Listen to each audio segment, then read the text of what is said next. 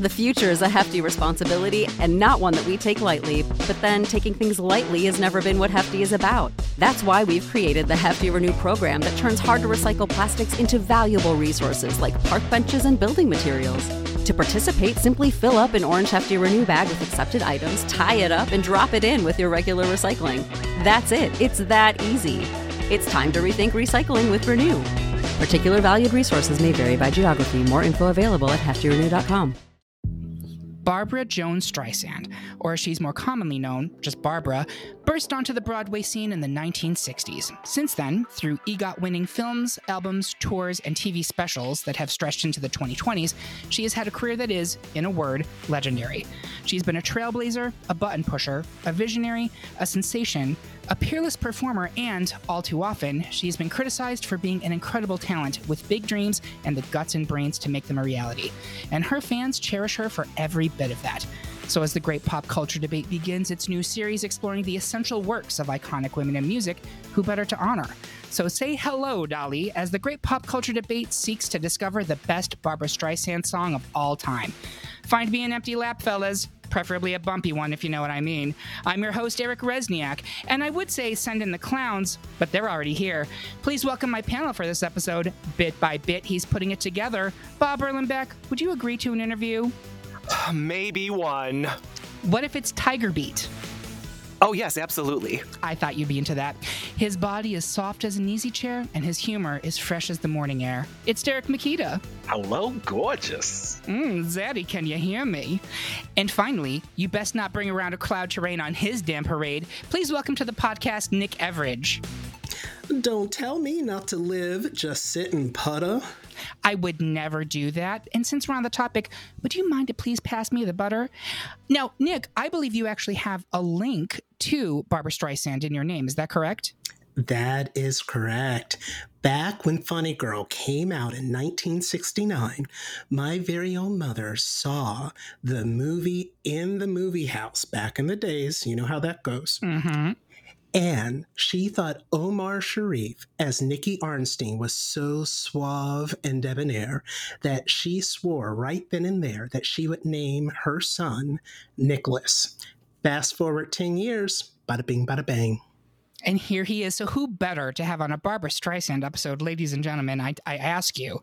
Uh, so, how does this work? Since this is a mini-sode, there was no public poll. Our panelists com- combed through the storied discography of Miss Streisand, considering any and all songs by her originals, covers, standards, Broadway numbers, duets, even holiday songs, much to my chagrin. Uh, we each put forward our individual top 15s, compared notes, and created a collective top 16. We added those songs to a bracket. Now we argue about and insult each other, all for your amusement. Want to play along at home? You can go to greatpopculturedebate.com and find the polls and brackets tab. There you'll find the listener bracket for this and every episode. Make a copy for yourself. That part is super important. Eh, fill it out and see if your picks match up with ours. So before we start, I want to ask my panelists what were some of the Barbara songs that you suggested and were upset did not make the bracket? Bob, I'm going to start with you. Well, I'm not upset at all, Eric. All of my songs made the bracket. oh well, fuck you too. No, I'm just kidding. Yes, all of Uh, my all of my Barbara love made it into today's conversation. and you know what? This this episode is going to be all about Barbara Love, so uh, I, I'm fully on board with that. Derek, what James about you? Brolin knows all about it. He does. He does. Derek. um, well, I mean, it's not one that I'm surprised didn't make it, but I did want to give an honorary hat tip to her bonkers collaboration with Bowie on the track Life on Mars. Uh, Bowie himself has said that he hated working with her on this. Uh, and honestly, I'm so glad that this recording exists because it's not like anything else that Barbara has ever recorded. It's bizarre in a way that's like perfectly Bowie, but so strange to hear Barbara belt out. It feels outside her comfort zone, and maybe that's why I like it. Okay, that sounds very cool. By the way, you actually just reminded me. If you're interested, we have put together a playlist on Spotify of all of the top 16 Barbara songs, as well as uh, the other ones that we suggested and didn't make it. I think there's a total of 50 songs, all by Barbara. Uh, everything you'll be hearing on this podcast mentioned is in this playlist. So if you're like, I'm not that super familiar with her works, A, shame on you, and B, uh, you can check out the link on this uh, piece on greatpopculturedebate.com. You will be able to find a link to that Spotify playlist. Uh, Nick, what about you?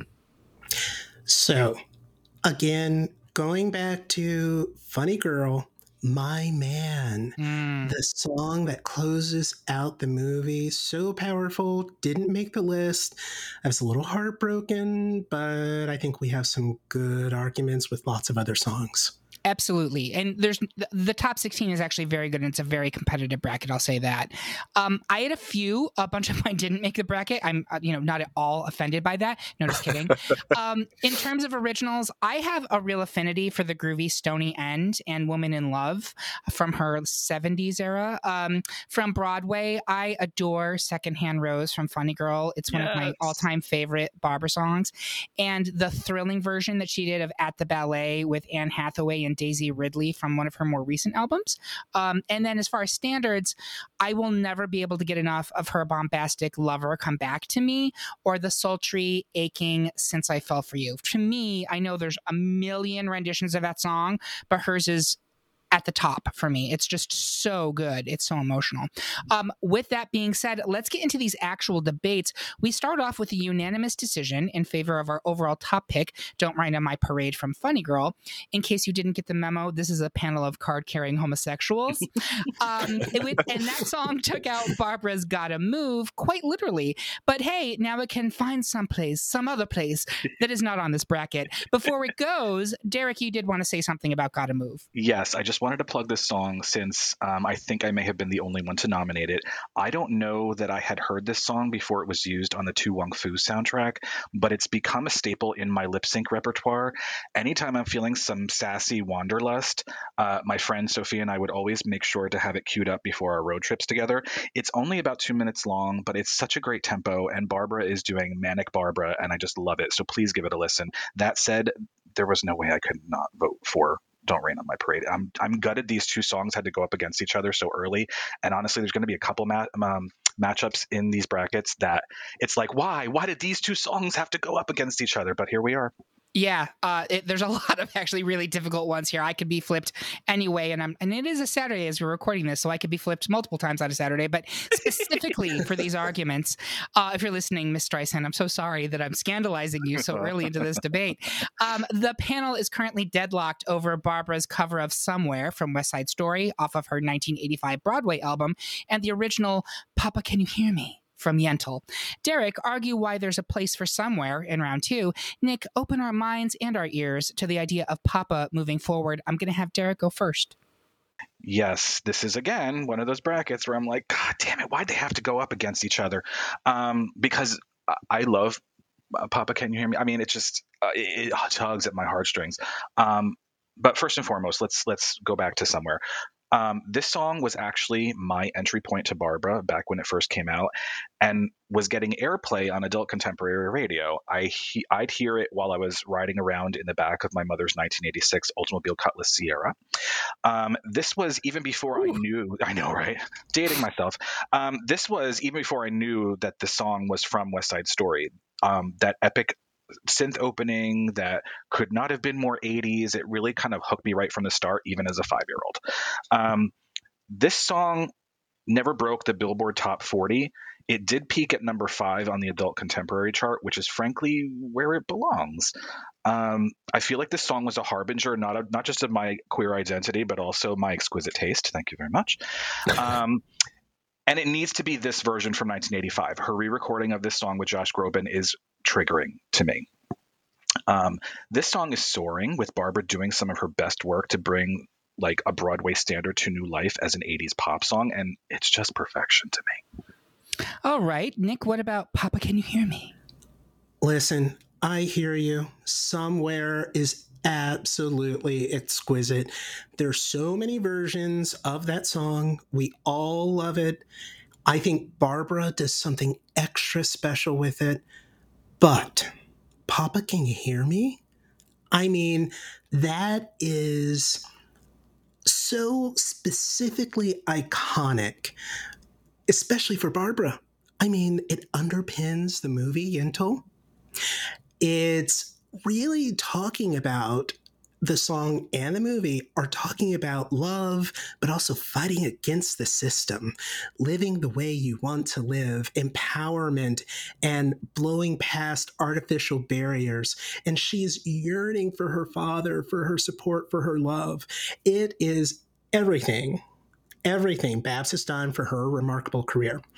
And let's not forget that the power of a great song is how deeply it gets into our everyday psyche.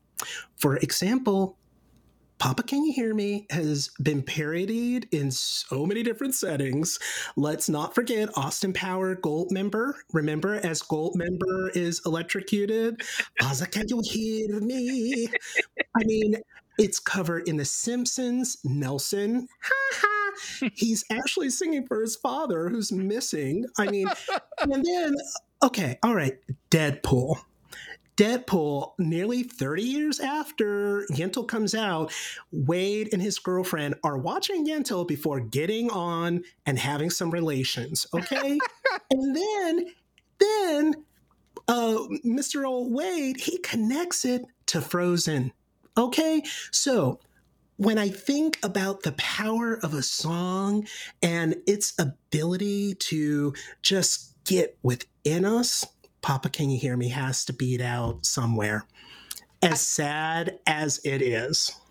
So I, I want to say this. I'm glad you brought up Yentl, and, and I don't know how much we'll talk about Barbara's movies during this debate, but I do want to say um Yentl was really kind of uh, she that was a passion project for her, right? Like this mm-hmm. is something she fought so hard to make. I didn't see Yentl till probably like 5 or 6 years ago. What a gorgeous movie that is. Like yeah. visually it is a feast and mm-hmm. it's very well directed. She's excellent in that role. Battleship Patinkin uh, or Mandy Patinkin if you will is a stone cold fox in that movie by the way. If you're gays and you haven't watched it, he can get it in that movie. Um so thank you. I just wanted to speak a bit on Yentl. It is a very, very special project and something she had to really fight to make. Bob, where are you on this one? This is one of the pairings of this, and and very often we get into like what's our rubric and how do we determine determine like what what is in this case what is a Barbara song. There, like this was one of those pairings where I was like, well, somewhere really isn't her song. Papa, can you hear me? Really is. I like somewhere better. Um, but Papa, can you hear me? To Nick's point, is kind of that iconic, continues to come up in pop culture moment. I kind of knee jerk like picked Papa, can you hear me initially when I pulled this out, but as I'm sitting here thinking this through and listening to the arguments between the two, I think I'm probably going to lean more towards somewhere now because I do think it, it it it's a better song for me at least. It fills me up a little bit more emotionally with regards to like the the the crescendos and the the power that it continues to build upon throughout the course of the song. Um, it just really impacts and touches me in a way more so than Papa Can You Hear Me um, is really more that it's kind of a little bit of a, a, a, joke here and there too, right? We kind of pick on it a little bit because it's just such an iconic line. Papa, can you hear me? Um, so I'm going to lean towards somewhere. Well, we're in trouble because I was going to flip to Papa. Can you hear oh, me? Uh, but... That's the right one. That's the right one, baby. Well, Barbara is so iconic in everything that she does, and this is an iconic song, right? But like, and she didn't. Uh, some of these songs she wrote, she didn't write. There, some are Sondheim, some are Andrew Lloyd Webber. Like, it's it's all over the place. Like, what is a Barbara song? I had to right. continue to ask myself, what's a Barbara song? It's something she makes her own in yes. the end to me. So, yes. mm-hmm. and my argument would be that I don't think I mean she somewhere is a great I don't think her version is the definitive version of somewhere. I don't. And I do think that part of it Derek brought this up in his argument is that incredibly 80s synth opening which at the time was very special and seemed very modern and 40 years on feels very dated and I think mm-hmm. frankly weighs the song down. Oh, but it's I a, love that. I love that about I it. I know you do and I love that you love that about it. But for me looking at this from a like timeless perspective, she's got songs from the 60s that sound more modern to me than Somewhere does from the 80s. And um, I agree with Bob's point there that like what is a Barbara song? Because as a songwriter, she didn't actually have that many credits. Most of her biggest hits were written by other people, so that's fine. But just like I think does she have the definitive version of a song? Nobody else has a Papa Can You Hear Me that comes close to Barbra Streisand's.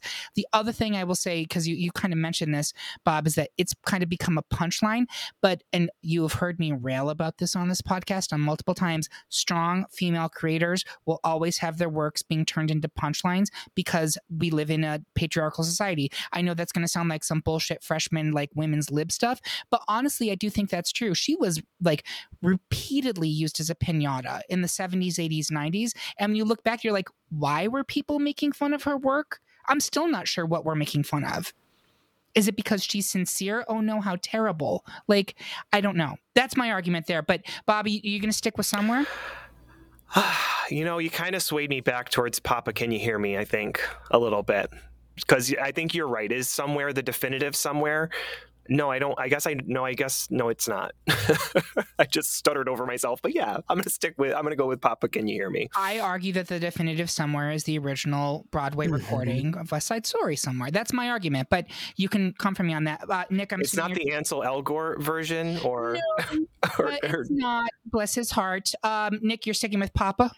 I am sticking with Papa. I mean, that song is so directly linked to Barbara.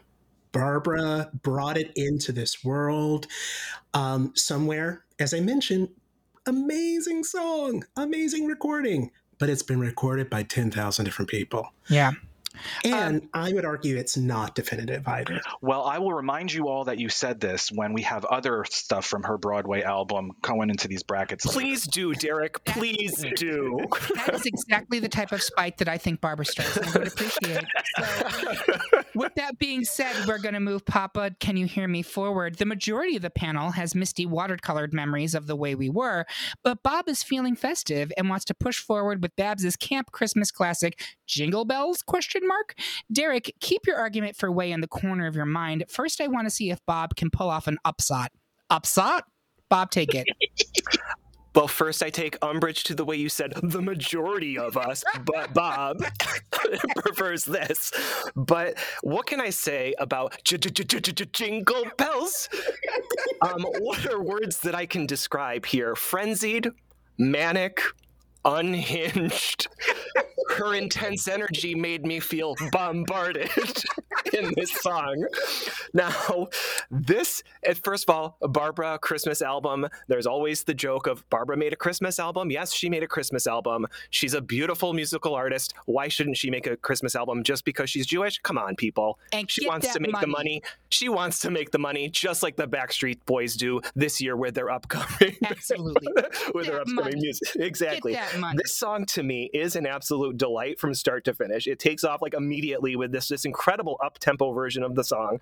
Um, it takes you for a ride and there's even a day or two ago i thought i'd take a ride that she literally takes us for a ride on this in this song um, it's got the, the, the peaks and the valleys of the up tempo the low tempo tempo um, i smile every time i hear it and and i love the orchestration of this song because it really takes the instruments and the orchestra to kind of punctuate the verses and add little little like the timpani drum the boom boom right? The the way it uses the brass and the brass has their moments the strings have their moment the again the timpani the, the percussion they all have their moments and it's it's just beautifully orchestrated to me in my opinion um, as to why i would push this forward. Um, you know it's it's up against obviously um, the way we were. And I know this is probably an uphill climb for me because obviously the way we were is one of those knee jerk in your mind, like name me a Barbara song, and it's the way we were, right? Um, but to me, I, I, I think that between these two, I'm I'm to invoke the you know no bummers, only bops that Kara might um, invoke in some of this uh, some of her music um, debates. You know, you can listen to some of those as well in our in our catalog. But um, it's a Barbara song even though it's jingle bells because this version no one can do this version. No this is barbara's definitive version of this song i guess. Maybe it's not the definitive jingle bells but to me it's so much fun. It's so different from any other version of this song that even if it's even if I didn't convince you, I wanted to talk to speak about it because I just I find it so much fun and, and so exciting and, and just encapsulates everything we we know about Barbara. Yeah, and listen, I actually agree with you that this is the definitive version of Jingle Bells question mark, which is literally the title of the song, by the way. Jingle Bells question mark. Um, so you are you are correct in that, sir. And that was a an, an, amazing Herculean effort to push this song forward. I love this song. It is on my Christmas playlist every year. There is no question. However, it is up against the juggernaut that is the way we were. I don't know how you use no bummers, only bops in a Barbra Streisand record. She's no, I get it. She's known for ballads. I understand, but Yeah, let's like- not have a pepperoni moment. it's not, and I knew you were going to invoke the pepperoni argument. I know. Hi, Curtis.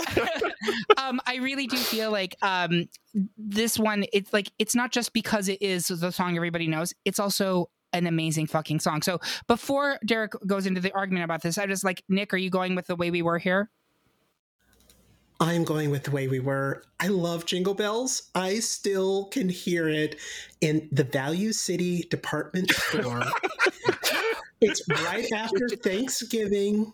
The friends and family discount um, was on. It was a Sunday night. We were waiting in a long line, and all of a sudden, I hear jingle bells. Jango bells. Exactly. I mean, I was floored. And mind you, this is the early 90s, so we did not have Shazam or anything like that. I just knew it was Barbara, and I could only wait to hear it again. Just fantastic. But it is against the way we were. Yeah. I'm sorry. Yeah, I and I'm right there too. Like nothing but love for this song. But if we're talking the best Barbra Streisand song, the way we were has to be in the Elite Eight to me. It has to be. Yeah. Um, Derek, I'm assuming you're sticking with way we were. Uh, yeah, I don't know what Bob is snorting, but it's not white and drifting snow.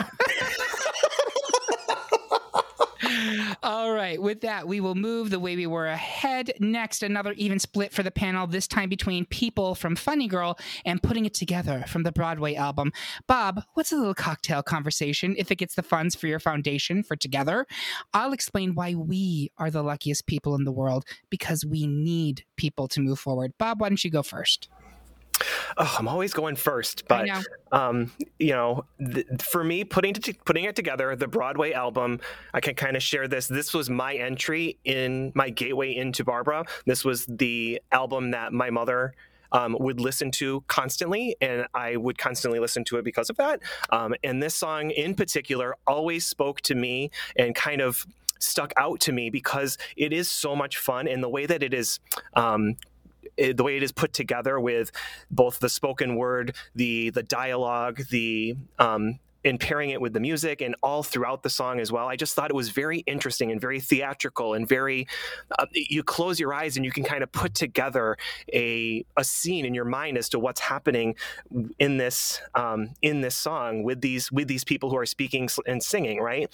Um, I think it is the perfect pairing of a composer and a um, and an artist. I think that she uh, is perfectly paired to this song. It's something that she really truly makes her own. Sondheim even rewrote some of the lyrics of the song for her to record this version of it. So it really is her version and her um, part of the song but I really love it. It's it's produced with this really high live energy performance um, where they're all in a, in a studio together recording. Um, beautiful orchestration. It's you, really you can you can really imagine it in your mind. Like I said, she took. Um, when you think about Barbara and you think about the messages from this song, she really took the struggles that she faced, and this song kind of represents those uh, as well. You can't do that. You know, the struggle between art and business, all of those things, um, is really it, it, it's part of Barbara too, right? She faced all of those hurdles in her career. She was a groundbreaker breaker in so many ways that you know she made her own way, and she um, kind of art isn't easy, as she says um, in the song, and and it truly is for her. And I think that's why she was so well paired to this song because the emotion that she puts into it and and the connection that she brings herself to the song really makes it something special. Um, so that's really my my argument there for right now. Um, people is obviously uh, it's again it's against people, which is one of those songs where you're like, what? Name me a Barbara song. Well, people. Um, but to me, it people's just a song. Um, this one really soars for me with regards to a representation of her and her connecting to the song. So that's a, a really good argument, actually. And, uh, you know, as you were saying it, like, yeah, when I listen to the song, I can see this scene in my head. Like, literally, I, I see her walking through a set. I see her talking to Alan Arkin, who is very obviously one of the voices talking to her in it. Um, and it is, you're right, it really does relate to her career so intrinsically. Um, this is one I could go either way on. And in fact, it would make me double back on the argument I had earlier because People is from Funny Girl. It's her singing as Fanny Brice. I do think this is the definitive version of People. Um, but uh, I almost feel as though putting it together is more relevant for Barbara's. I'm going to retract that immediately.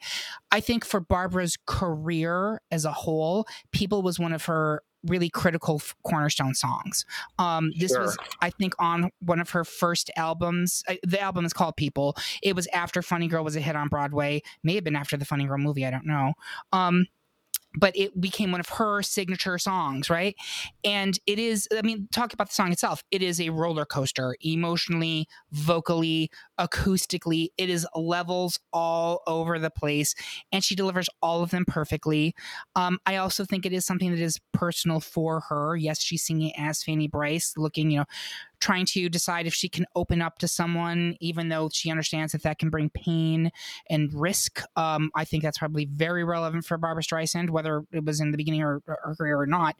Um, but man, I'm torn on this one. I'm going to go to the panel here. Derek, where are you? I am with putting it together. Okay. Uh, do you want to explain it or do you want to just say I'm with it? I just I like both of these songs, don't get me wrong, but putting it together just has some like a spark of something special to me. Okay. Uh, Nick. I got to stick with people. This is a tough one. I love putting it together, and I think it is the very definition of it's it it, it, it tells the story of Barbara's career putting it together is fabulous. But when you think about people, if you were to walk up to a random person on the street and ask them what song, if you think about Barbra Streisand, what song comes to mind? People is going to be so much more at the forefront. I feel like putting it together, as amazing of a song that it is, it becomes a little bit more niche, especially with um, the broader general public. And if we're thinking about the most iconic Barbra Streisand song, people just wins out. I, I just don't see how uh, it putting it together could outweigh that aspect.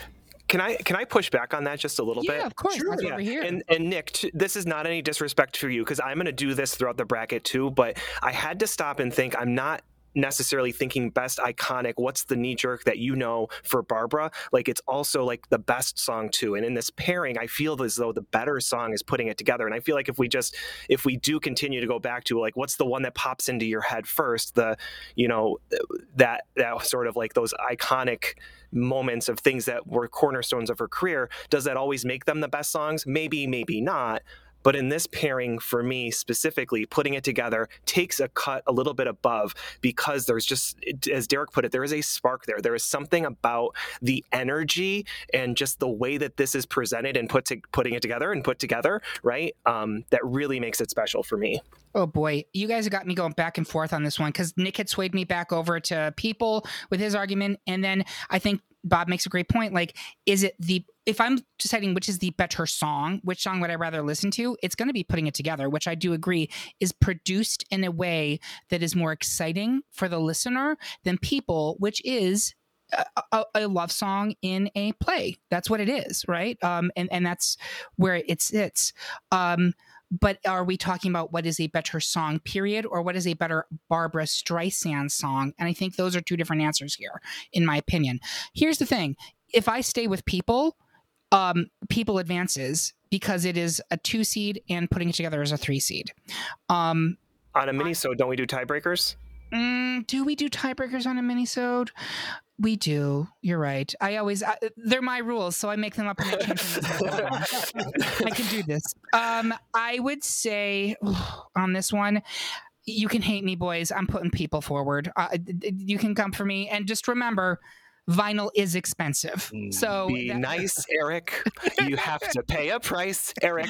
and I will pay a price because the next tiebreaker goes to Bob. So we will move uh, people forward. Next, the majority of the panel wants to fight for what we want, fight for what we need, and move the main event slash fight to round three. But Nick wants to tell us that the sun and moon rise in the eyes of Tell Him, the duet between Streisand and Celine Dion.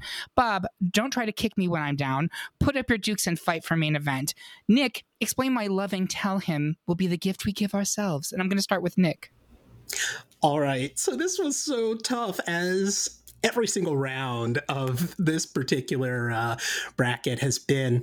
But listen, there is some juiciness behind Tell Him. Mm, give me the gossip. I know, I know, I know. Before I go into that, though, listen, Tell Him, Celine and Barbara it's almost like a generational passing of the torch. It's coming out um, approximately 30 years after that iconic moment when Judy and Barbra sing together.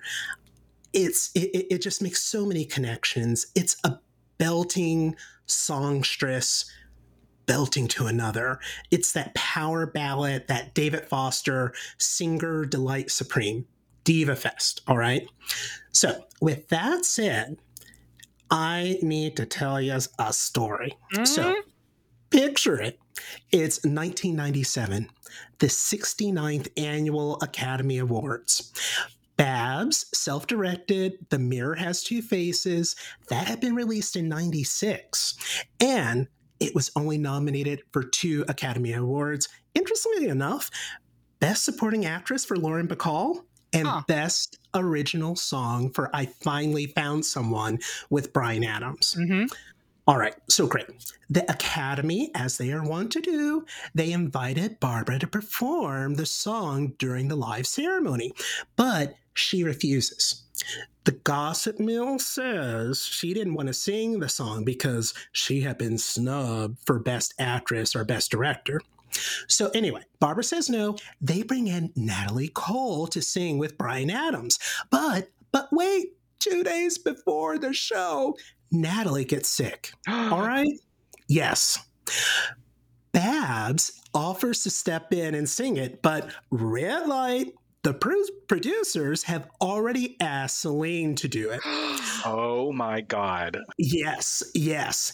And Celine was already going to be singing during the telecast because she was going to be performing Because You Loved Me, which was nominated from the movie Up Close and Personal, starring Michelle Pfeiffer and Robert Redford, Babs' co star from The Way We Were.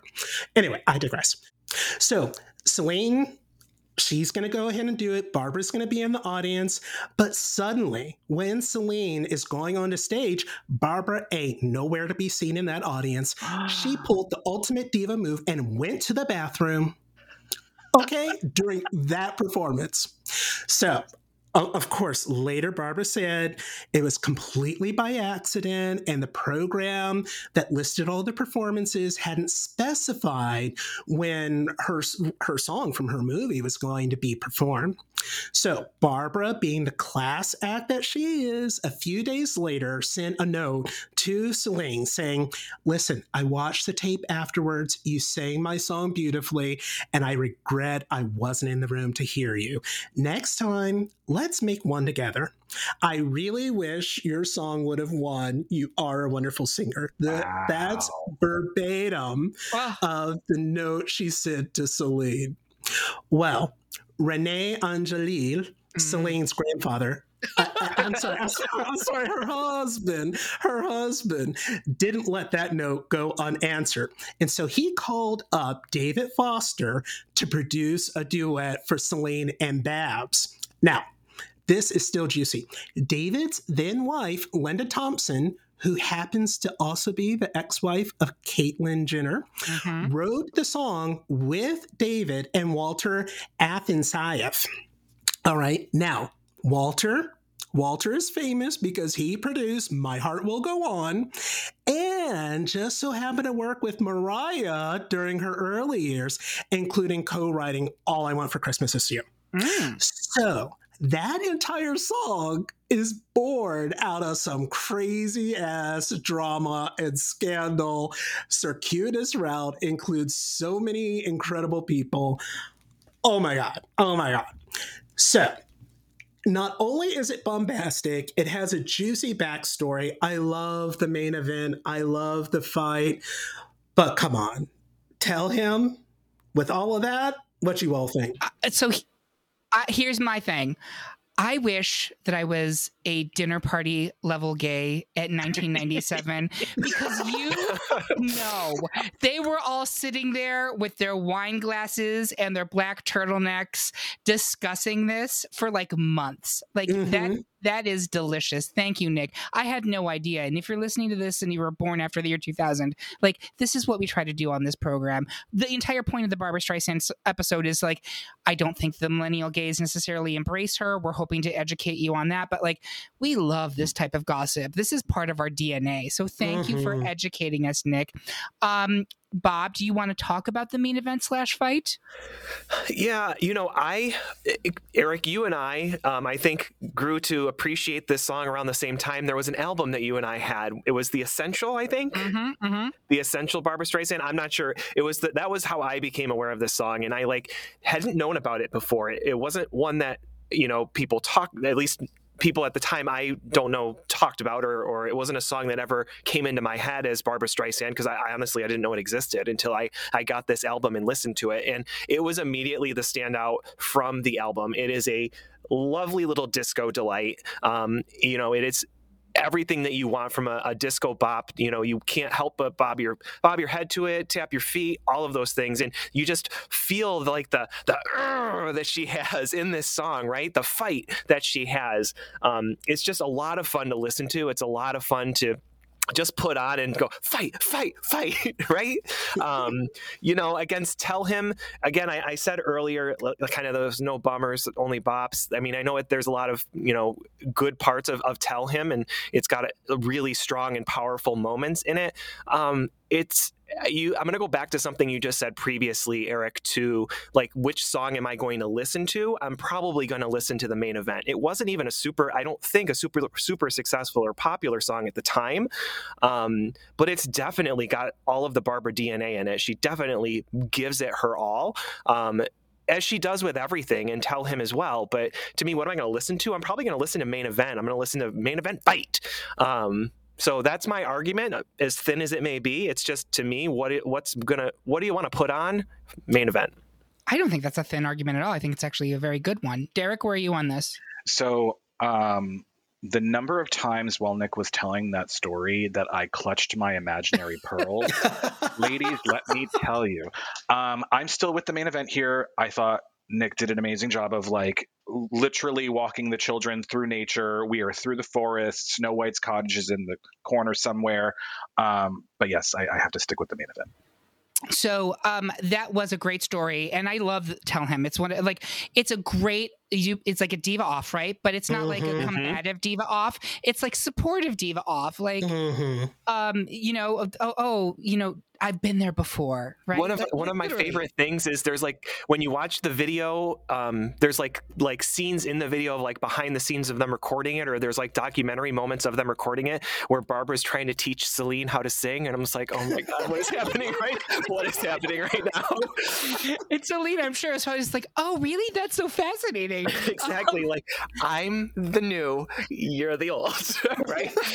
I'm the future of drag. exactly. But like they're both amazing, and it is it is one of those songs where like the two of them come together and it's better than you know what either one of them could have done by themselves which we love to see.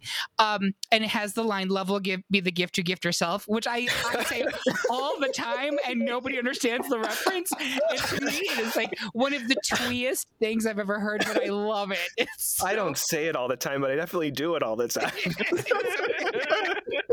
Um, but so all of that being said in terms of i think bob put it well like which song am i going to listen to anymore, eh, uh, I'm going to go with Fight, the main event. And also, in terms of which one is the more iconic Barbra song, I think arguably neither one of these is super iconic mm-hmm. for Barbra. It's kind of a wash there. Yeah. Um, what's going for Tell Him right now is Nick's Amazing Story, but I'm still going to stick with main event. I'm sorry, Nick. I am not hurt at all. Listen, okay. this was a tough one. Um, I listened to the main event fight more than I listened to Tell Him. I'm right there with you all. So, uh, it it it hurts my heart a little bit because of the story, but at least we have put it out back out into the world so people will know how that song came about. And people who need people who can spread good gossip are the luckiest people in the world. So, with that being said, the majority of the panel wants to slow things down and make each night a first for Evergreen from A Star is Born. But my love of Guilty, Streisand's duet with Barry Gibb, can climb any mountain. Derek explain why Evergreen is a renewable musical resource. I will plead my case for Guilty. Derek, I'd like you to go first. Eric, pardon the pun, but you are indeed guilty if you're putting that song over Evergreen. Uh, you know, I love me some Disco Barbra, and I will say, as a slow disco classic, I love Guilty.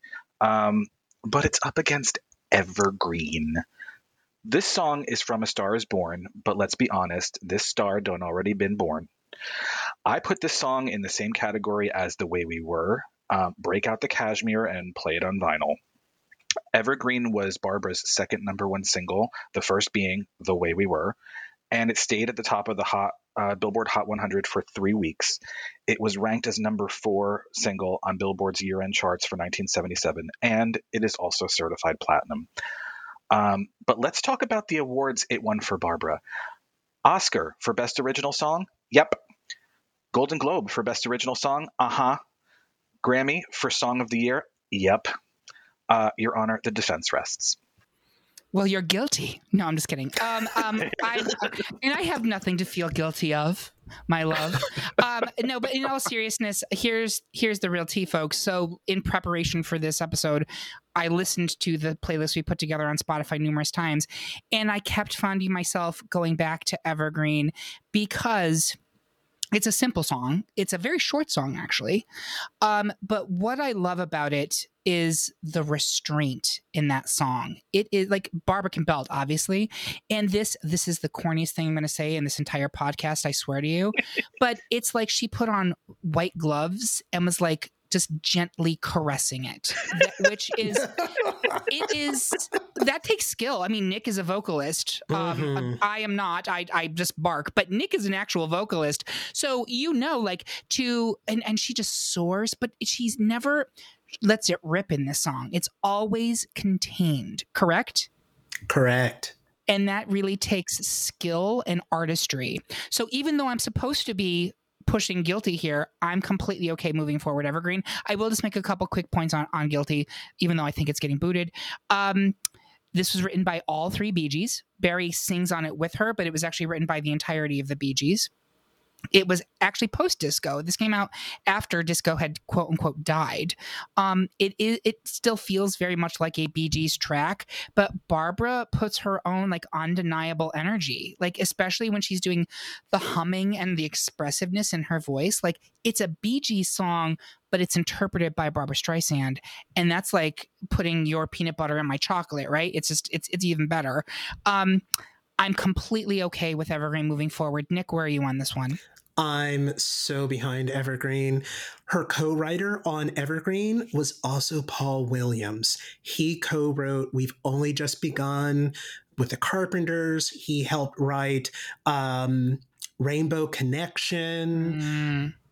I mean, just the pairing of them. This song is Barbra. I love Guilty. I love Guilty. It reminds me of the early 80s. There's just something about it. I instantly feel pulled to like 1984. But Evergreen has to win here. Yeah, it, it is quintessentially 80s, by the way, Guilty. Like it is quintessentially mm-hmm. early 80s specifically, like that kind yes. of summer gold era. Um, Bob? It is Forever Evergreen. All right, we're going to move Evergreen forward another 75% split as the majority of the panel wants to look Bob in the eye and simply shout, Enough is enough, by pushing forward No More Tears, Barbara's iconic duet with Donna Summer. But Bob is on the phone with FTD and he wants to admire the rich bouquet of You Don't Bring Me Flowers with Neil Diamond. Bob, show us, your, show us your flower power. Nick, argue why we have to listen to our hearts and support No More Tears. I'm going to have Nick go first. Okay, this this one no more tears i remember off of actually donna summer's best of album. It's mm. a two disc album.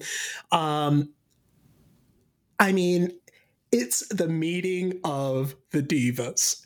The divas at that moment it's barbra's first major foray into disco, and it shows that Homegirl can do anything and everything.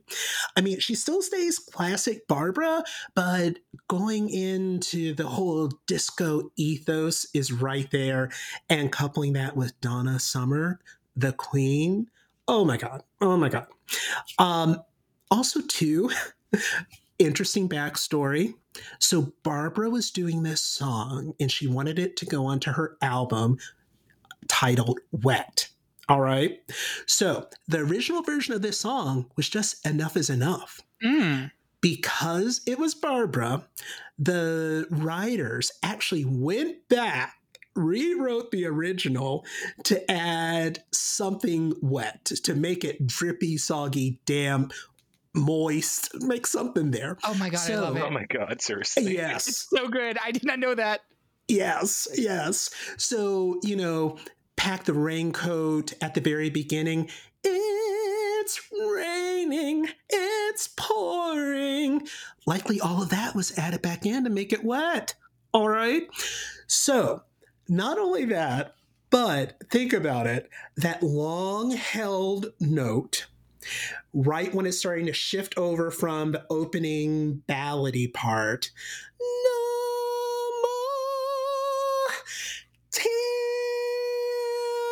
It's classic Barbra. She holds that tear. I do believe I thought I counted it once and I thought it was around 14 measures in 4 4 time. Oh wow. my God. It's something along those lines. It's so crazy.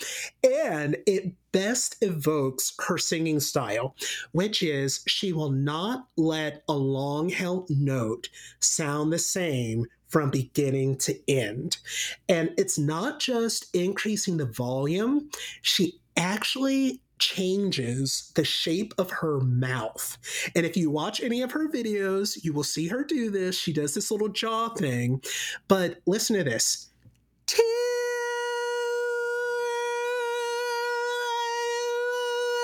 That was me singing that note, moving my lips around, moving my jaw around. And that's what she does in that song. It is so classic Barbra. It's so over the top.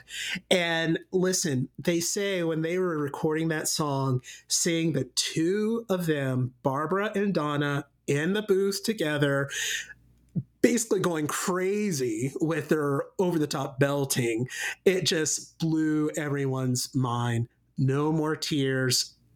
I'm sorry. It's it, it, it just has to win here. Oh my god, to be a fly on that wall. I know. Like, is there footage of that? Because if not, we all lost that day. Like, that would have we been did. incredible. And they were friends, apparently. Like, they were legitimately friends. Yeah, they really were. And in fact, when I was researching the song, um, when they uh, Barbra held a lunch for Donna and they were meeting up they wanted to get together and chat and the writers of the song who also co-wrote It's Raining Men mm-hmm. thank you very much mm-hmm. um they came there and they were like okay let's come up with a song yeah yeah. So it was they were they, they, were very good friends. Although, do you know they never performed it live together? Oh, that makes me sad. It's so sad. They both sang the song separately, um, live, but with uh, other people. Sure. Sure. Yep. Well, speaking of other people, Bob, do you want to talk about You Don't Bring Me Flowers with Mr. Neil Diamond? Well, enough truly is enough. So, um, so let it be said, and I don't think we've commented on it yet. And I'm going to go on the record in saying there is nobody in this world who does duets better than Barbra Streisand. Amen. Speak a, a fucking men, right? Like every, like so many of these songs are duets on this on this bracket, right? Um, uh, maybe half of them even. I don't even know, but um, I really like, I really love You Don't Bring Me Flowers. I think that this song has a really unique and interesting story behind it. And I'm not sure if any of you know the story behind this one particularly. Um, but legend has it there they each recorded this song individually, separately. Um, it is his song at the end, but they recorded it individually. And apparently, there was a radio station or a producer somewhere that was splitting from his wife, and they broadcast the both of these recordings where they just kind of broadcast each one doing the different verses back and forth. And it became such a at that time viral and so popular um, that everybody wanted to hear this recording of them just kind of alternating the verses back and forth between these two vinyl records.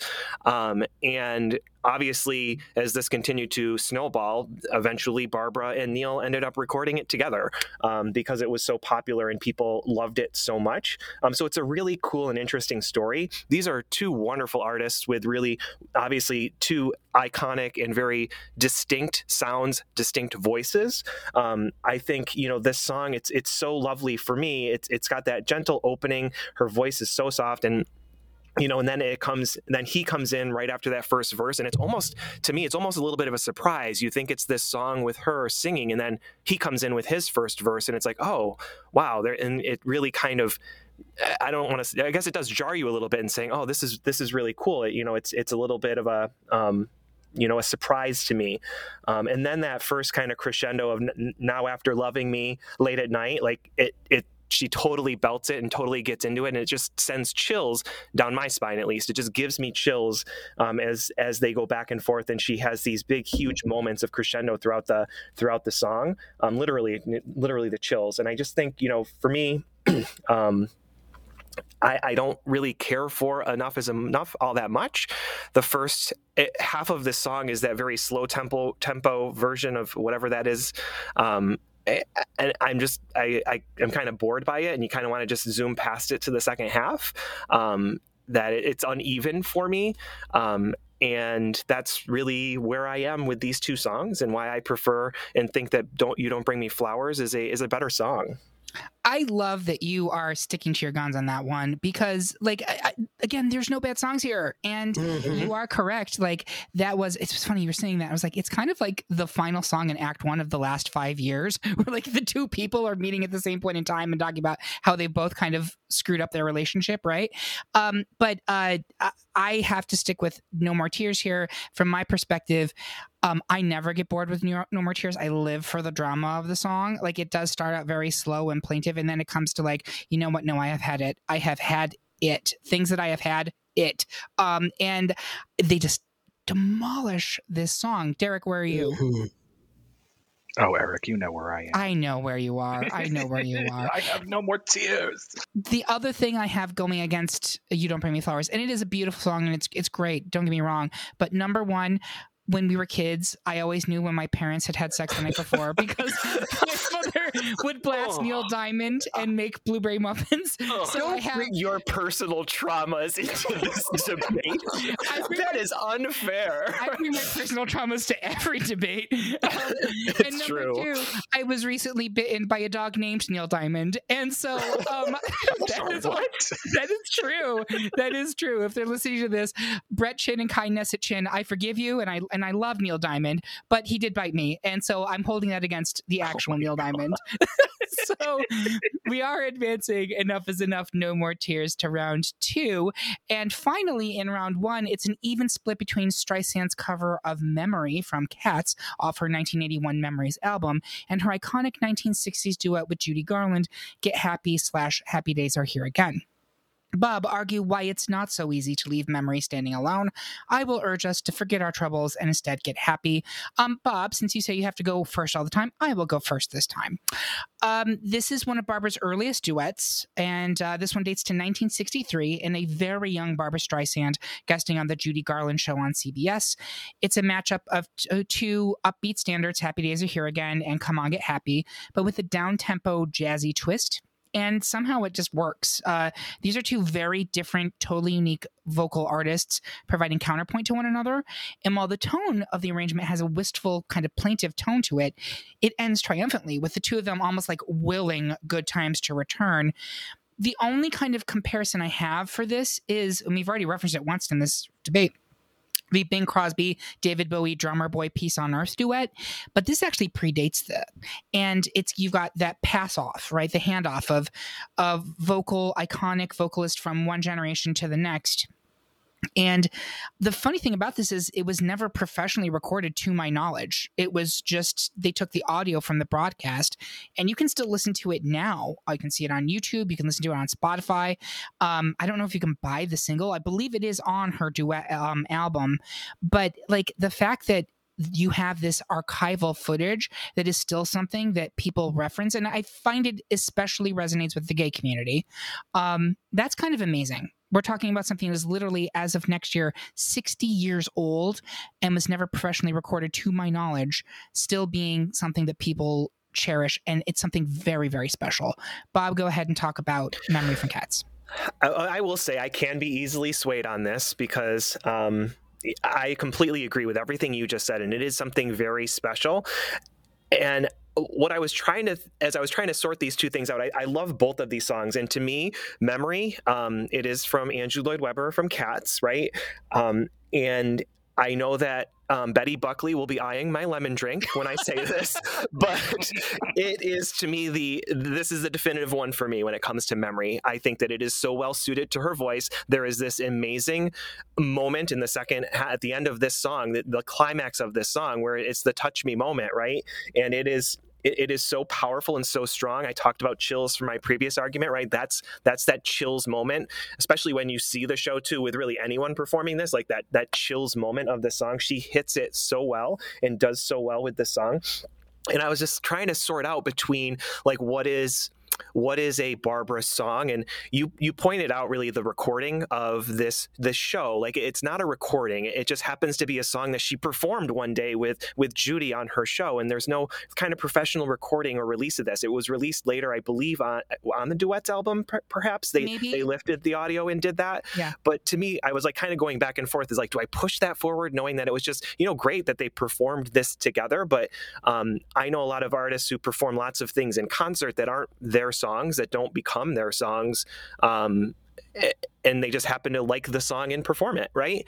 Um, so again, I can be easily swayed because obviously I don't want to, you know, be a betrayer to my my my my people, my tribe of taking Judy and barbra and saying like excluding Judy from the rest of this this um this debate. But um, for me, I, I can be swayed, but I'm leaning a little towards memory at this time.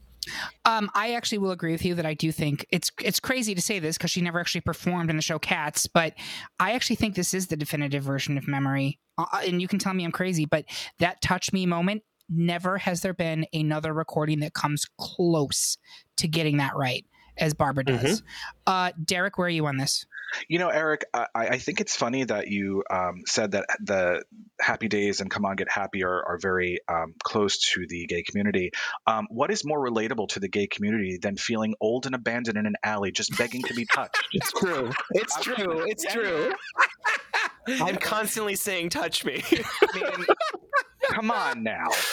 Um, so I am with memory here that is possibly the best argument we've ever had on the great pop culture debate. Snaps for Derek Mekita. That is great. Nick Everage, where are you? Oh my gosh, this is so tough. Um, I'm still with Happy Days. Come on, get happy. I just the meeting, the meeting of the minds, the meeting of the divas performing this, just just astonishing. Um, when you perform this song, uh, if you ever perform it with friends, even at karaoke or something, it's just so uplifting. Memory is fantastic. Um, Elaine Paige, she originated the role of mm-hmm. Grizabella in the West End production of Cats. Um, I feel like there are just honestly so many others who have, who have recorded memory and I, I actually don't personally see it as a definitive version, Barbra's sure. version, but I, I mean, it's it's great. I hate that these are up against each other, but iconic. Just happy days. Come on, get happy. Just blows it away for me. Okay, so if we're going to have a tie, now the tiebreaker goes to Bob. So, Bob, you have the power. Yeah. I, I, think I think that Nick made a made a good point there. Right, it might not, it maybe maybe maybe not, but it might not be to him or, or to some others the absolute best performance of Memory. Um, but I think it's the most well known um, version, especially to a general public who may have never even seen Cats themselves. Mm. Um, you know, so I think that has it has that going for it. And you know, we're split here, and I think that there's no wrong answer. Right, there's yep. no wrong answer to a lot of these pair ups. And yep. I think if I didn't have Derek with me, I would probably just go with the group and, and push forward. Um, you know, if we were, if you guys were all on that side, but you know, I think I'm going to stick with Derek and myself, unless Derek's going to switch. Um, I think we'll push forward memory. I am Derek, not because keeping? I am just begging to be touched. So okay, let's All push right. let's push memory forward. So we are going to push memory forward, and that is it for round one. We're going to take a break and check the mirror for both of our faces, and we will be right back after these messages.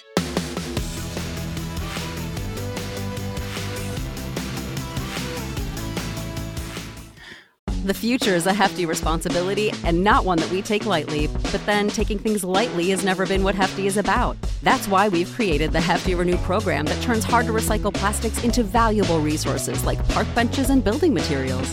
To participate, simply fill up an orange Hefty Renew bag with accepted items, tie it up, and drop it in with your regular recycling. That's it, it's that easy. It's time to rethink recycling with Renew. Particular valued resources may vary by geography. More info available at heftyrenew.com. Welcome back to round two of our best Barbra Streisand song debate. Before we get to round two, let's discuss how listeners can meet these Fockers and follow you on social media. Bob? You can find me at DisNerdBob on Twitter and Instagram. Find me there and you can tell me if I'm wrong. All right, Derek. You can find me on Twitter at DRKMKT, and I don't give a shit whether you think I'm wrong or not.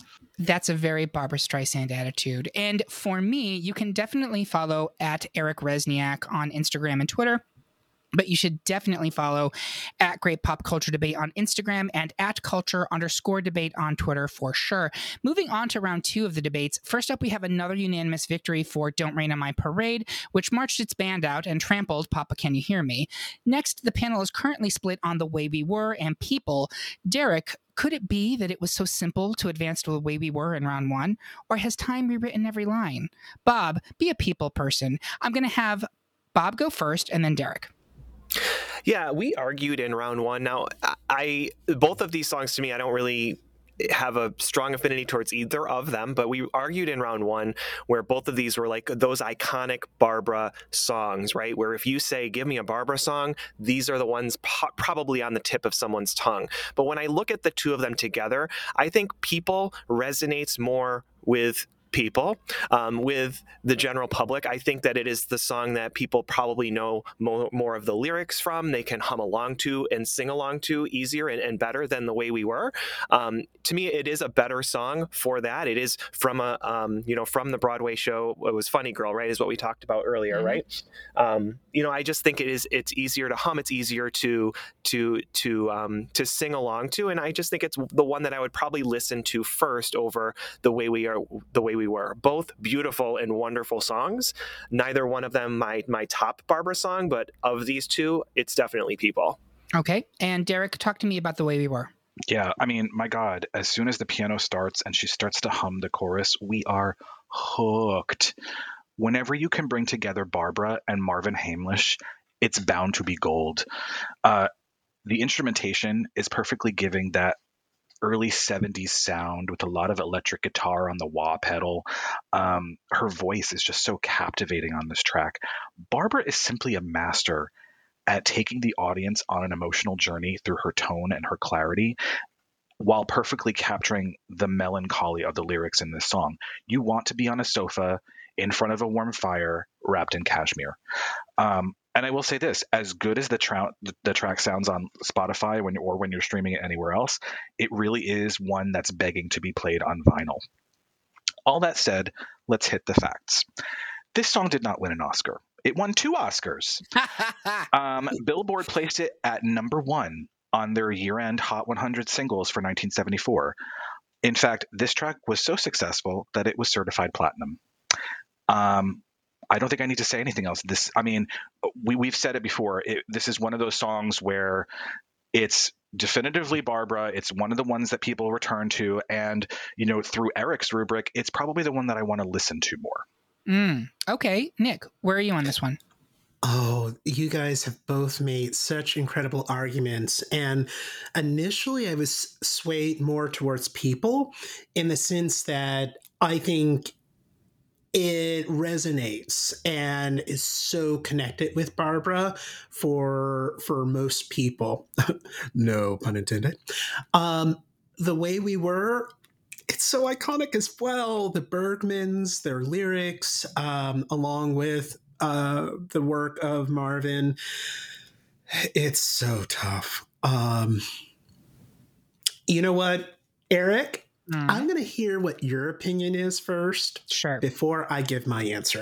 That is the one time I'm going to allow you to do that. So I hope you enjoyed it. um, so I appreciate both answers. Uh, uh, and I'm just trying to think to myself so people is critical for the beginning of Barbra's career. I think the way we were was, I think, more of a cementing her as this real force in both film and music, which is what she kind of kind of pivoted to in the 70s in a way that she hadn't before.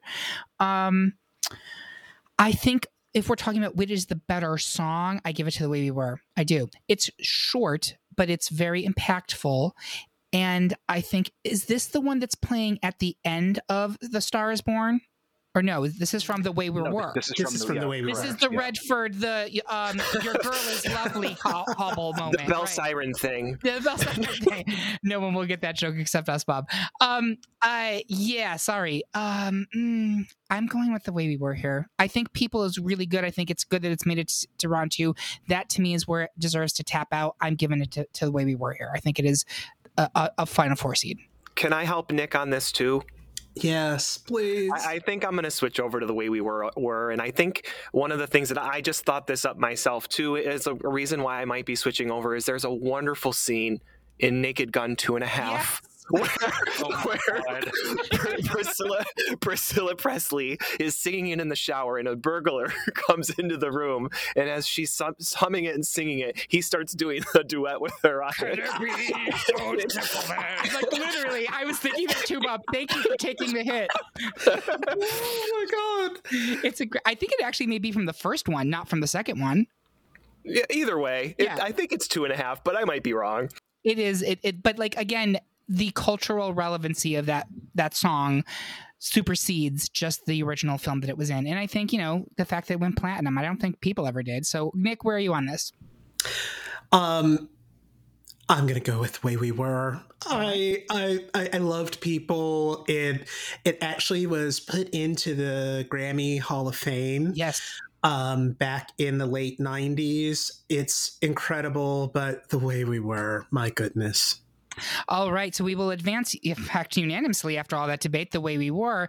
Next, we are evenly split between two very different songs. Nick, explain why the earnest, longing evergreen should continue to go on to this bracket forever. I will sneak in a killer key change and argue for the disco fabulousness of main event slash fight. And I'm going to have Nick go first. Okay, thanks, Eric. Listen, Evergreen, Barbra actually helped write the song it won not only an Oscar, but a Grammy, as Derek said earlier. It is quintessential Barbra. I I just can't see it as fabulous as the main event is. Uh, I can't see that song overtaking something as um, amazingly important to the Barbra discography than Evergreen. Okay, so here's where I'm coming down on this one. I actually will be okay if we lose the main event. But it means we can't lose No More Tears because I do not want a Final Four that does not have any of Disco Barbra because to mm. me that's a mm. really important phase mm-hmm, of her mm-hmm. career. Mm-hmm. And we would be mm-hmm. doing a disservice to her as an artist and her legacy if we had nothing but weepy ballads in the F4. And I love her weepy ballads. Like I, I love Evergreen. I, I, people don't think I don't. Um, but this is what I'm going to say about the main event, which is actually a much better song than it has any right to be. Um, the song is better than the movie that it was the title track to. We watched it during the pandemic. Uh, if you haven't watched it, it's uh, Barbra is playing uh, like a fight coach, like a, a, boxing coach, to Ryan O'Neal's kind of loser. Uh, and I don't think she's deliberately supposed to be coaching, but somehow ends up coaching him. And then he actually ends up becoming a successful boxer. And it's also like this, uh, you know, unlikely couple romance thing and the whole deal. Like it was during that period where like Ryan O'Neal was somehow really famous, which is fascinating. But like, um, yeah, that's the movie was fine. Barbra's really good in it. She's good in everything. The song is way better, and I I give that the um the key change in this song. Um, I do want to do a best key change debate at some point, and the key change in this song is put in such a brilliant location towards the end where it's like snuck in and it just flips. And then when she's doing that final and it builds and climaxes and climaxes, which to me is what disco was all about appropriate given it was the 70s and everybody was just having sex constantly. God i, I miss those days. But um uh, like even at the end when she's doing that when we make love repeated going up the scale like she's even like sliding into that stuff. It's a real virtuosic performance and i love it. It's an exciting song. Um but i can understand why we would tap it out now in favor of evergreen which is a better song and certainly a more iconic Barbra song. So, Bob, where are you? Uh, it's a fact. It's a first-rate act.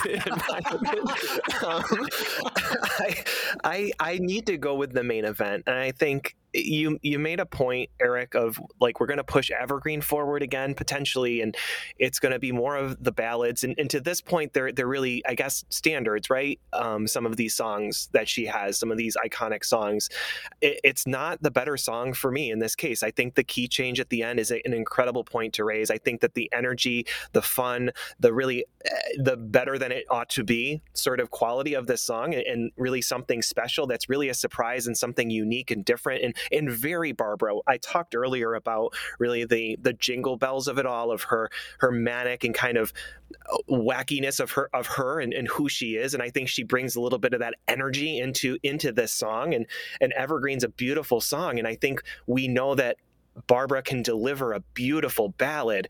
Um, but I think there's more to Barbra than just a beautiful ballad. I think there's so much more about her that we need to encapsulate and, and identify in some of these great songs that fall outside that category. Um, for me, it's the main event um, in this pairing. I just think that there's a lot more energy and fun. It is the song I am going to listen to out of the pair. Um, and that's, I think, where I'll leave it. Okay. Derek, uh, it comes to you. Yeah. Excuse me. I'm sticking with Evergreen. Um, and I I like your um, strategery, Eric, here because um, for me, No More Tears is more of the definitive um, Barbra Disco song mm-hmm. for me going into the next pa- matchup. Um, so I think I would like to see Evergreen move forward here. Well, here's the good news it's a tie. And that means you're the tiebreaker with this one because it goes to you alphabetically. So we're pushing forward Evergreen? We are. Okay. Finally, in round two, the panel is split again between another Streisand disco banger, No More Tears, featuring Donna Summer, and Memory from Broadway. Derek, explain why we should have seen it from the start. Tears should advance. I will touch myself and talk about Memory. Not actually, if you're listening to Miss Streisand, that was just a reference to the song. Um, and I, I guess I'll go first. So, I do think that my inclination is to go for no more tears here, as I just explained. But I do want to speak on why I think memory. We, we referenced this in round one. Um, I do believe that it is the more definitive version of the song. Yeah, there have been a bunch of artists who performed this in the Cats cast in the official recordings that have made an impact. But I think if you were going to say to you know. Um, not that anyone calls a DJ anymore, and not that you would ever call a DJ to say, "Oh, play Memory from Cats." Um, I would. like if you were going to do that, you probably couldn't come up with their names on the tip of your tongue, but you can remember Barbra Streisand's, and she delivers it so well. It also does not have the issues that Somewhere has, in that the record, the the um, arrangement of it is not super 80s it it has a timelessness to it. And again, if we're talking about looking at her career all encompassing, I do think we need to have some Broadway representation somewhere in the F4. Although I say that and Don't Rain on My Parade is going to be in there. So cheerfully withdrawn. With that mm-hmm. being said, I'm going to pass it along to Derek for No More Tears. Yeah. Uh, do you want me to argue it? Do you want me to save it? Uh, well, let's ask for, for votes right now. Where are you, Nick? Uh, no more tears. Bob. Enough is enough. Enough is enough. Bob. I would choose memory. I'm going to admit something um, to the group and now to the world. I didn't know that this "Enough Is Enough" song existed until we did this. yes, oh and that I can't put. I, I, that's a demerit for me. yes, I have failed as a friend. I can't believe that I never made you listen to this song. Yeah, I, and that, if it, it, couldn't make its way into my orbit, I I, I can't treat it as something superior to memory. I guess that's that's a fair argument. So Bob is for memory. I actually think I'm switching my vote, especially since uh, the main event went out last argument. I need a disco song on there, and I do think it's No More Tears. So Derek, you're No More Tears. I am. Yes. Okay, so it's three to No More Tears, meaning memory is out. So before we get to our final four matchups in round three, we're going to take another quick break before we go nuts. We will be right back.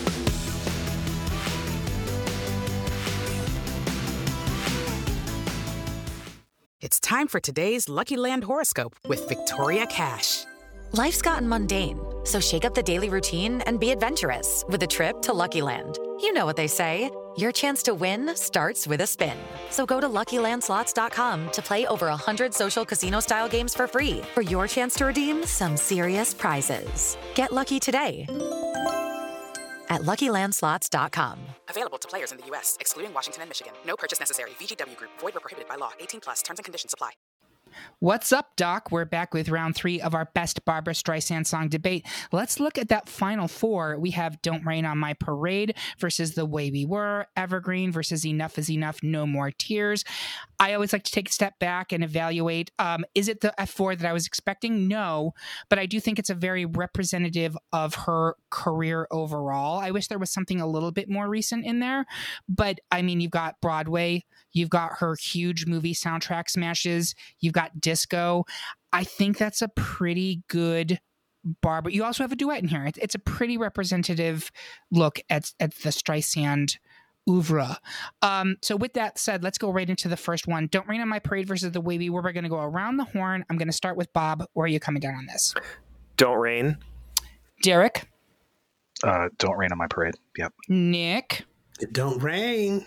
So we're now unanimous. We have not yet once discussed Don't Rain on My Parade. I love it when this happens. Uh, I love it. We refer to this as Ursuling in, on the podcast, yes. where oh a, a, a, selection goes all the way to the final two without ever being discussed beforehand. Um, but that's where we are. And then it's Evergreen versus Enough is Enough, No More Tears. And I'm going to start with Nick. Where are you? Oh, this is so hard, but I have to go Evergreen on this one. Derek. Evergreen. Derek? Oh God. Uh, yeah. Uh, uh, uh, I'm gonna go with no more tears. Bob. I care not for this side of the back bracket, um, but I will choose, and I've I've railed against it throughout. Like not necessarily railed, but I've been against it throughout, and I will be choosing Evergreen um, because in my mind, although I know disco was an important part of some of her music, when I think Barbra, it's either ballads or Broadway, and Enough is Enough doesn't represent that um, for me. And when we want to talk about what is truly a better song in this pairing, Evergreen truly is. Okay, I would certainly vote for Enough is Enough, No More Tears. Um, it is, I think, not just a great disco song, but a great song overall. It is two amazing artists just going like full bore. We talked about evergreen is like the definition of, of vocal restraint. No more tears is the definition of zero restraint. These women are taking out their earrings, they are putting the Vaseline in their hair, and they are going in on their men. And I applaud that. That being said, that means it's two versus two. Tiebreaker goes to Nick Everage because it, it's now him alphabetically. Uh, you know what? I enough is enough. I the 11 minute disco version is on constant replay on some of my playlists, but I honestly have to go with Evergreen. It's okay. Yeah. I respect it, which gives us a final two of Don't Rain on My Parade versus Evergreen. So now we should probably start to discuss Don't Rain on My Parade. um, uh, I will open it by one of the things we didn't talk about is how we kind of individually became acquainted with the works of Miss Streisand, since everybody on this podcast was born well into her career. Um, I was aware of her before, certainly. Like um, my mother did not have her albums or anything like that, but I, I knew of her. And for me, it was early to 2000s, walking through my apartment, Turner Classic Movies was on, and it's the scene in Funny Girl where she's singing Don't Rain on My Parade, and she's there in that fabulous orange outfit with the huge muff, muff. It's a muff, right? That's what we call it. You know what I'm talking about? Yes. Yeah. Yes. Hand muff. Yes, and she has a huge muff. She's got an enormous muff, um, and um, she's just resplendent is the only word. Uh, it, it's hypnotic. Like you couldn't take your eyes off of her. And it was that penny drop moment. I was like, oh, okay, no, I completely get the Barbra Streisand thing now. And this song is obviously it's for Funny Girl. It's the Fanny Brice moment where she's just like, oh, I've got to go after my man, which spoiler if you've looked at actual history or watched Funny Lady, does not work out so great for her. But um, in that moment, it is the correct decision and it is spectacular. It's a great, great song. And many people have done it, obviously. Although I, I, I did not realize that the Funny Girl revival currently on Broadway is the first time they've actually done a Funny Girl revival on Broadway since the 60s because mm-hmm. everyone's like, no one can possibly fill the shoes that Barbra Streisand was wearing. Mm-hmm. And spoiler, that is correct. But um, that is my bit on uh, Don't Rain on My Parade. I'm going to pass it. Derek, where are you on this one? So um, I will have a, a bearing my soul moment and just say that I've actually never seen Funny Girl all the way through. Oh. I, I came to this, sto- this song through a couple different uh, avenues. One was um, Robin Williams sitting in the chair getting all the makeup done in um, Mrs. Yes. That's where yes. I first, I think that may be where I first heard it, and then I heard it again in the movie Connie and Carla. Mm. Um, so mm-hmm. and then I finally got to watch the actual like you know not not music video but like clip from Funny Girl on YouTube of Barbra doing the song and there's no way I can't vote for this over Evergreen. It's just like it's it's the song to me. That queen is on a tugboat in New York Harbor. yes. And she is bearing her soul. and like I defy you to tell me that anyone would possibly rain on her parade in that moment.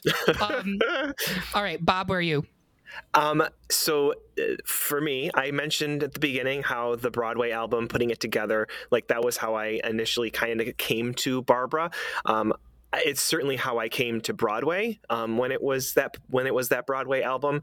Um, I didn't necessarily connect the dots that it was also Barbra in that moment, but as I became an adult gay, um, and I saw I've again I will admit that I've never seen Funny Girl all the way through, but I've seen this scene. I've seen this tugboat. I've been on that tugboat with her side by side time and again, feeling every emotion and saying myself as an adult gay saying okay, this is what this is. This is Barbra Streisand. This is everything she is to everyone. Um, everything, everywhere, all at once. she is. Um, this for me, it, there is no there is no comparison when you put it up against Evergreen. Evergreen, a wonderful song. This everything about the energy and just the sheer emotion and movement that this song "Don't Rain on My Parade" brings to you, don't rain on my parade. It is something that I think we can identify as people in a in a in the gay community, right? Saying like standing up and saying, "Don't don't come for me, don't rain on my parade." Um, it's just so it's just so great um, in every way that I, I, can't I would never choose anything over this. Um, and it's probably why it's soared through to the end. Yes, and before I go to Nick for his his thoughts on this, I just want to quickly interject. I cannot believe we have not actually referenced this once in this podcast. Nothing from the Hello Dolly film made it onto the the bracket. Oh yeah, um, yeah. And if this talk makes you think, oh, I need to go back and watch Funny Girl, I encourage you to do that. You can find it on any of the streaming services. You might have to pay for it, but it's worth it. Um, the Hello Dolly movie was also something that she starred in as, as Dolly Levi. I want to say late 1960s, maybe 1970. Um, and uh, it was not well regarded at the time because Barbra Streisand was far too young to be playing the, the, the main character in that in that show. However, you need to put that aside and aside the terrible casting of Walter Matthau as her love interest in the movie, um, because she devours that role and every scene she is in. The, the costumes are so luxe. The, the the musical sequences are perfection. It took a show that I never particularly liked, and because of her and the magic that is her, it is spectacular. And uh, her version of Hello Dolly, with all respects to Carol Channing, is to me the definitive version of Hello Dolly. So that all being said, Nick, what do you think about this final two? Uh, listen, I can't remember my life without Barbra Streisand. And so many songs live within me. And I was trying to think about, well, when did I first hear People or The Way We Were or Don't Rain on My Parade? There's just so many that it, it, they just define music in some ways for me. Um, Don't Rain on My Parade such an incredible anthem. You guys have already discussed how it relates to us, uh, to those of us gay folks out there, and something that we play often for ourselves to make it through this world. Uh, for me, of course, as I said at the very beginning, I was one doomed to love Barbra Streisand, and two doomed to be gay. Actually, I was preordained to be gay, not be, not doomed, uh, because my mother was going to name me Nicholas no matter what. So, just like Jason Gould, yeah. pretty much. I mean, can uh, yeah. So don't rain on my parade. Just wins it over. I have fought for Evergreen throughout all of this uh, discussion, but don't rain on my parade. So there you have it, folks. Our pick for the best Barbra Streisand song of all time is Don't Rain on My Parade from Funny Girl. Do you agree with our choice? Do you think we're a freckle on the nose of life's complexion? Let us know your pick by leaving a comment on this episode at greatpopculturedebate.com or yell at us on Instagram, Twitter, Facebook, or YouTube. While you're there, make sure you like and subscribe for more great pop culture debate content. And if you really like what you heard, please consider supporting us on Patreon, which can get you access to even more exclusive episodes, merch, and the ability to suggest episodes episodes for us to record in the future. Thank you to my panelists. Like lovers, you are also very special people. And thank you for listening. Until next time, remember everyone is entitled to their wrong opinions.